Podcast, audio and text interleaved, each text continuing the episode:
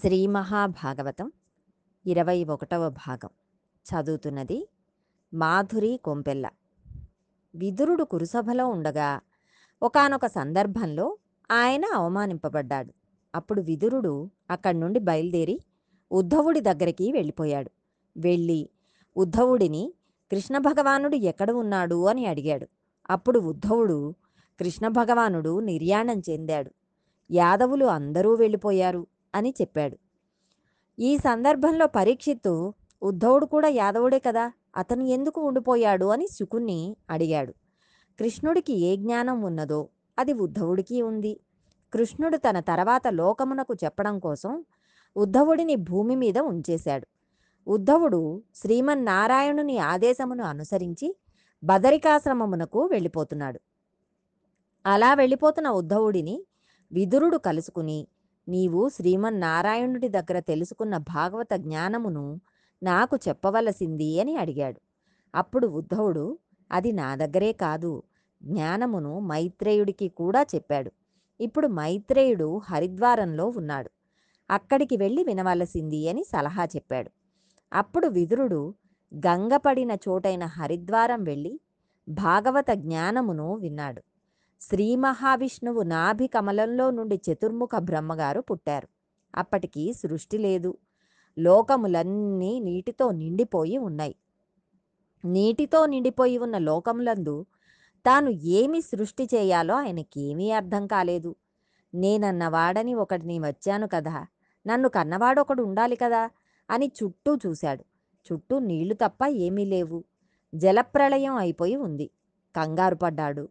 ఏమిటి సృష్టి చేస్తాను? ఎలా సృష్టి చేస్తాను? అని ఆలోచిస్తున్నాడు. అప్పుడు ఆయనకి పైనుంచి తప తప అనే ఒక మాట వినపడింది. అప్పుడు ఆయన తపించాడు. ధ్యానమగ్నుడై ఈ మాట ఎవరి నుండి వెలువడిందో ఆయన దర్శమును దర్శనమును ఆపేక్షించాడు. అలా తపించగా తపించగా శ్రీమన్నారాయణ దర్శనం అయింది. ఆయన నీవు ఇలా సృష్టి చెయ్యి అని బ్రహ్మగారికి వేదములను ఇచ్చి ఆదేశం ఇచ్చాడు. అప్పుడు చతుర్ముఖ బ్రహ్మగారు సృష్టి చేయడం ప్రారంభం చేశాడు. ఆయన అలా సృష్టి చేయడం ప్రారంభం చేయడంలో ఒక గమ్మత్తైన ప్రక్రియ జరిగింది. బ్రహ్మము నుండి సృష్టి వెలువడింది. ఆయన మొట్టమొదట సనక సనందన సనత్కుమారులను సృష్టించాడు.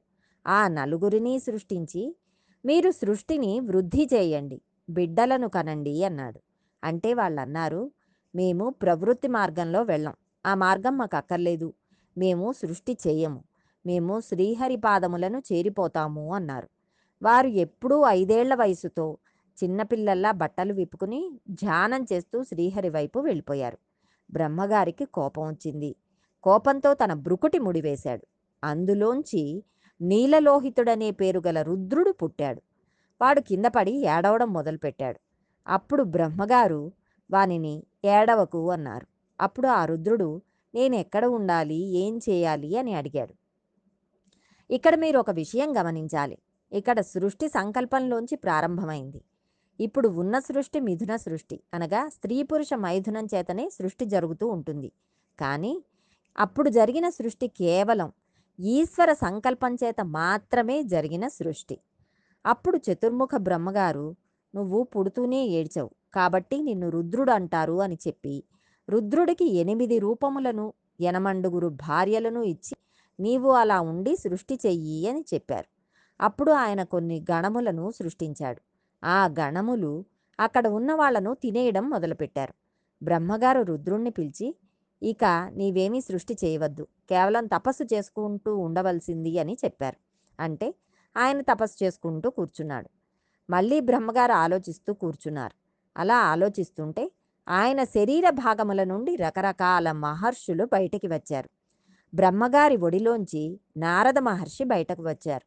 వీపులోంచి అధర్మం వచ్చింది. అధర్మంలోంచి మృత్యువు వచ్చింది. ముందు భాగంలోంచి ధర్మం వచ్చింది. అప్పుడు బ్రహ్మగారు ఇలా నేను సంకల్ప వికల్పములు చేస్తే ఎంత సృష్టి చేస్తాను? అనుకున్నారు. ఒక్కొక్కసారి సృష్టి చేసే వారి కూడా మోహం కలుగుతుంది.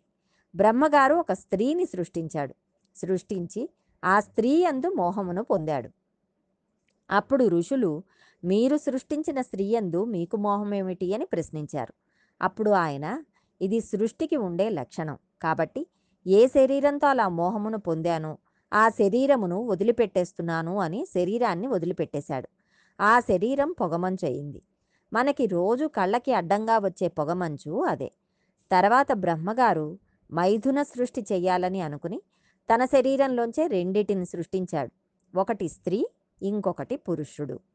అలా సృష్టించి వీళ్ళ యందు వ్యామోహమును ఏర్పాటు చేస్తాను.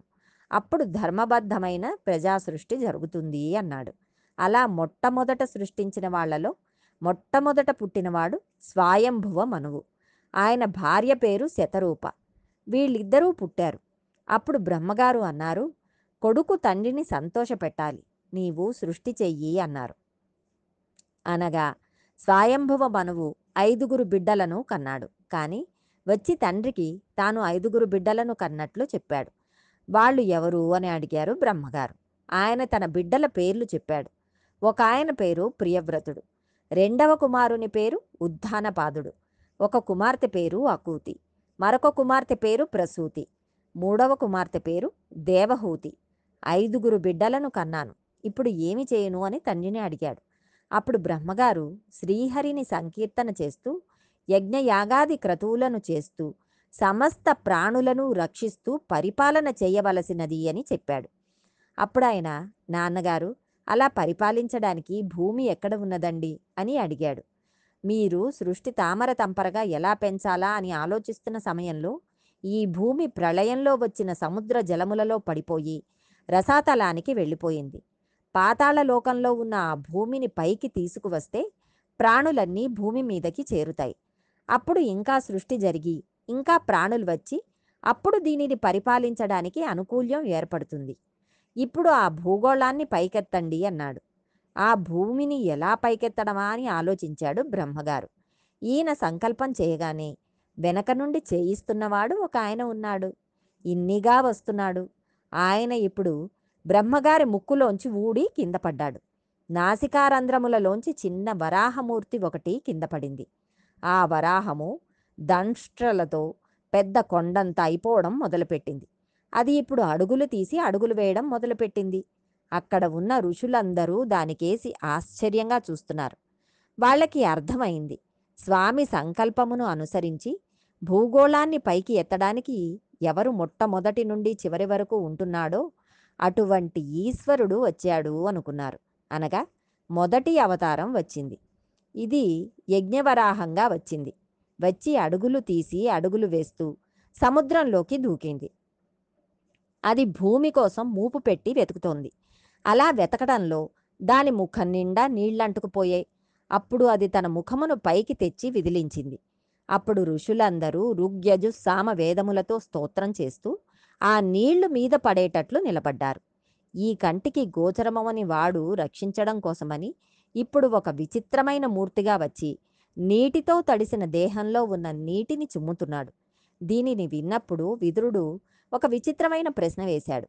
దానికి జవాబుగా యజ్ఞవరాహం వచ్చినప్పుడు ఈయన ఎంత గొప్ప మూర్తియో అంత గొప్ప రాక్షసుడు ఒకడు నీళ్ళల్లోంచి వచ్చాడు. వచ్చి యజ్ఞవరాహమూర్తి మీద కలియబడ్డాడు. అక్కడ ఉన్న వాళ్ళందరూ యజ్ఞవరాహమూర్తిని స్తోత్రం చేస్తున్నారు. ఆయన ఆ రాక్షసుణ్ణి చంపి అవతల పారేశాడు అని చెప్పాడు. ఆ వచ్చిన వాడెవడు? ఎందుకు వచ్చాడు?